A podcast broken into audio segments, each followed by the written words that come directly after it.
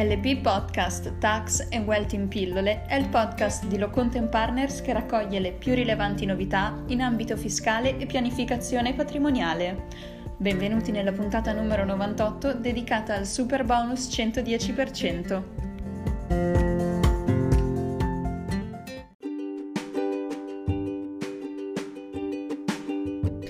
Ecco il primo quesito della puntata odierna. Vorrei effettuare interventi di riqualificazione energetica esclusivamente su un garage non riscaldato e pertinenza dell'abitazione. Posso usufruire del super bonus?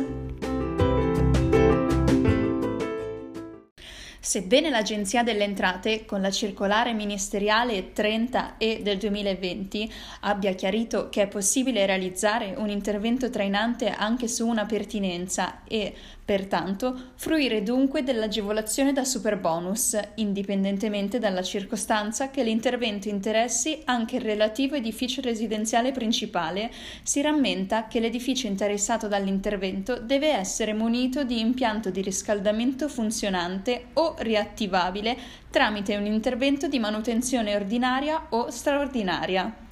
Posto quanto sopra, si ritiene che il contribuente non possa usufruire della misura agevolativa in oggetto.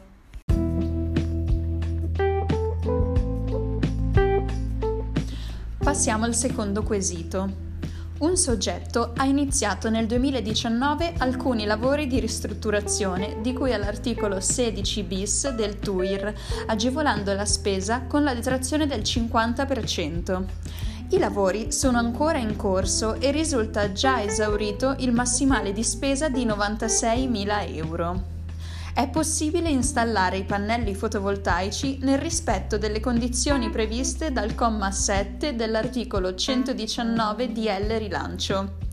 Il comma 5 del DL Rilancio stabilisce che in caso di interventi di cui all'articolo 3, comma 1, lettere D, E ed F, del testo unico di cui al decreto del Presidente della Repubblica 6 giugno 2021 numero 380, il predetto limite di spesa è ridotto ad euro 1600 per ogni kilowatt di potenza nominale.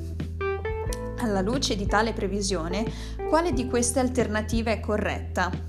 A i pannelli fotovoltaici installati sono ammessi al 110% con limite di spesa a 1600 per kilowatt e massimale 48.000. B. I pannelli fotovoltaici non possono godere dell'agevolazione in quanto il massimale di spesa di 96.000 euro è già stato raggiunto e il massimale di 48.000 euro non è autonomo. C. I pannelli fotovoltaici non possono godere dell'agevolazione in assenza dell'intervento trainante. Gli interventi relativi all'installazione di impianti basati sull'impiego delle fonti rinnovabili di energia rientrano nella più generale categoria delle detrazioni per interventi di ristrutturazione del patrimonio edilizio, disciplinati dall'articolo 16 bis del DPR numero 917 del 1986.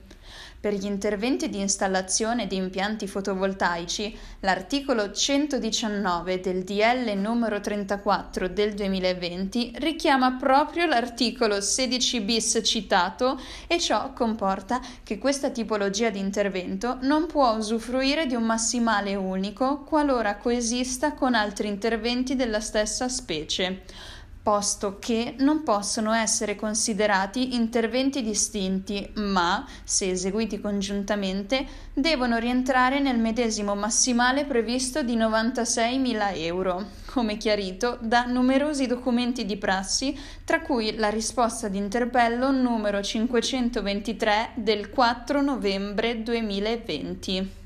Inoltre, come stabilito dal comma dell'articolo 119 DL Rilancio, penultimo capoverso, l'installazione dell'impianto fotovoltaico è ammessa al superbonus sempre che l'intervento sia eseguito congiuntamente ad un intervento trainante.